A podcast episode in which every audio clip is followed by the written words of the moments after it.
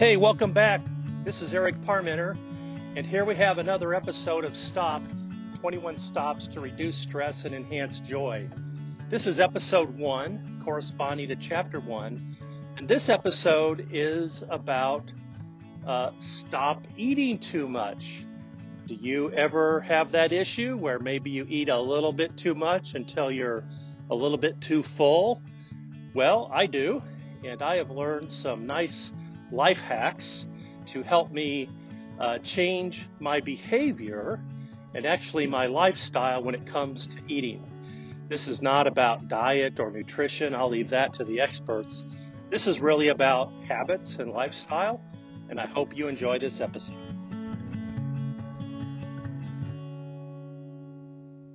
Chapter 1 Stop Eating Too Much. I had a missed call. It's probably the all you can eat buffet calling to say, Come back. We know you can eat just a little bit more. Jarod Kintz. This book is not a diet book. Far be it from me to add to the thousands of books written on diet and nutrition.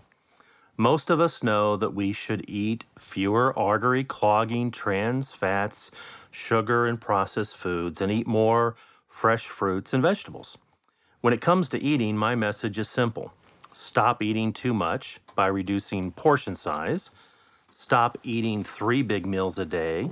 Instead, eat several small meals or snacks throughout the day to regulate energy. Stop eating foods that drain energy, like sugar and empty carbs. Eat a combination of healthy foods that give you energy and foods you really enjoy. Many of us grew up with parents who taught us to clean your plate. My grandparents, the late Leonard and Virginia Key, survived the Great Depression of the early 1930s and were keen to not waste anything of value, especially scarce food. My grandparents embraced Benjamin Franklin's admonition waste not, want not. When that thought has been drilled into your head, pushing back from the table before your plate is empty may produce a twinge of guilt. Compounding the problem is that dinner plates in homes and restaurants have almost doubled in size along with portions. No wonder belonging to the Clean Plate Club now means that you're probably overeating.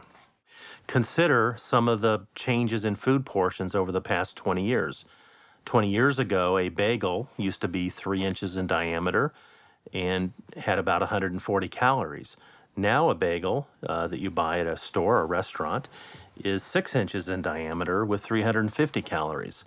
A cheeseburger used to be 333 calories, now it's 590. Spaghetti with meatballs, one cup of sauce, uh, 500 calories, three small meatballs. Now, two cups of sauce, three large meatballs, and a thousand calories. A six and a half ounce soda, 82 calories. Now we have 20 ounce sodas. You get the point. Do you often feel drowsy after a large meal and feel your energy sag? Do you seek comfort food or eat more than you should because you are enjoying the taste? When you eat too much food, you exact a toll on your body.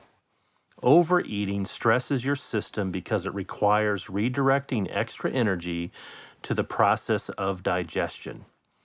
An overloaded system simply stores those extra calories as fat when the excess can't be eliminated properly. I like Harvard Medical School's recommendations on healthy eating, particularly as they relate to energy. According to Harvard, a balanced diet includes a variety of unrefined carbohydrates, proteins, and beneficial fats, with an emphasis on vegetables, whole grains, and healthy oils. Taking a daily multivitamin helps you get the vitamins and minerals you need, but taking extra amounts of individual nutrients won't give you more energy. Eat certain types of food in the right amounts to prevent fatigue. Different kinds of food are converted to energy at different rates. Candy gives you a quick lift, but then the sugar rush causes your energy levels to crash. Whole grains and complex carbohydrates balanced with proteins like raw nuts, provide energy reserves throughout the day. Occasional treats are okay if you must indulge, but limit refined sugar as much as possible. Sugar's quick boost fades fast and leaves you craving another dose.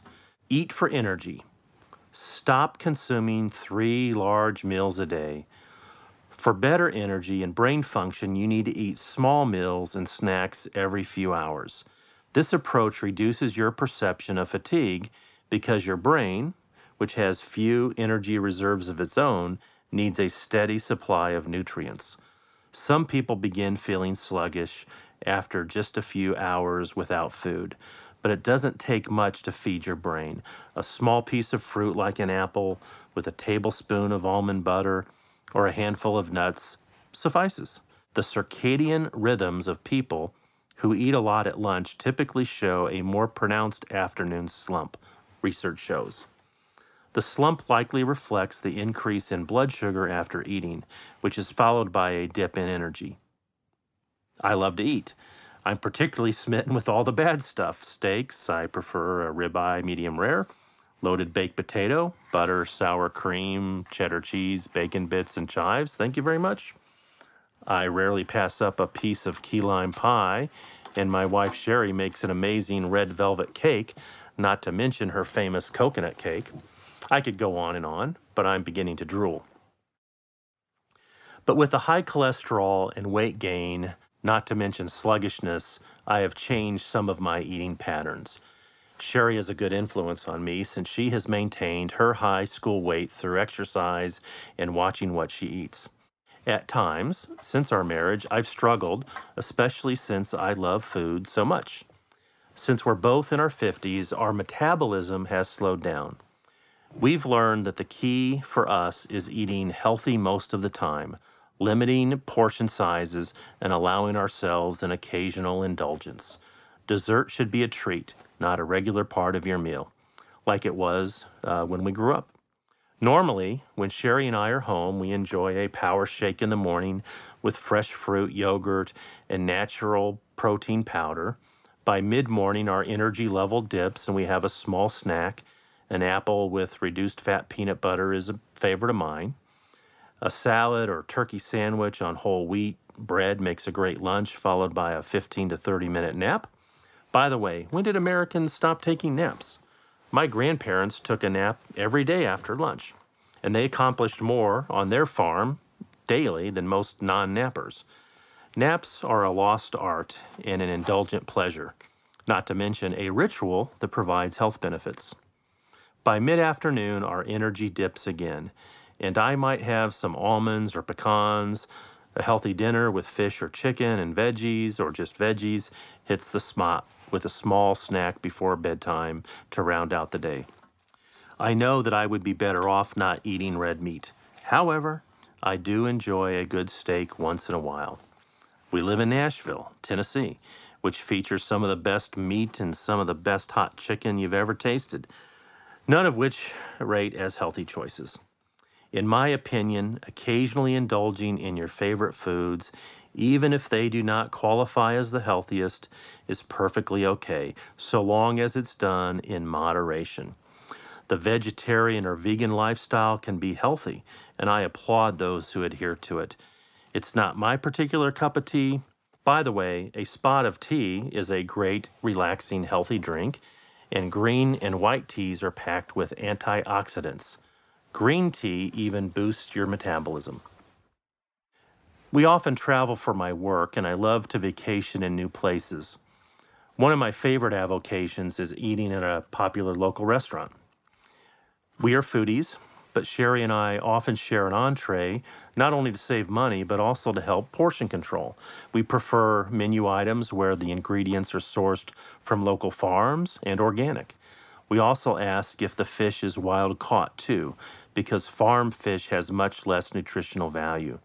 For example, recent studies show that tilapia, which is almost exclusively farmed, is often fed soy based feed, which many people are supposed to limit in their diets due to soy raising estrogen toxicity in their systems. I'm a gadget guy. I use a digital scale. I have a digital blood pressure monitor that syncs activity with my sleep tracker and exercise tracker, which in turn uh, syncs with my smartphone. These apps provide great data and coaching tips.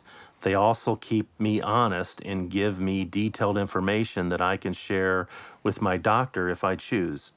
I enter my food intake into my nutrition tracker app, which can be annoying at times, but it only takes a few seconds and allows me to know empirically what I know intuitively, which is whether I am eating too much. Do I always stop eating too much? No, but at least I have a plan. And these gadgets help me manage weight and, more importantly, experience the joy that comes from delicious food and higher energy.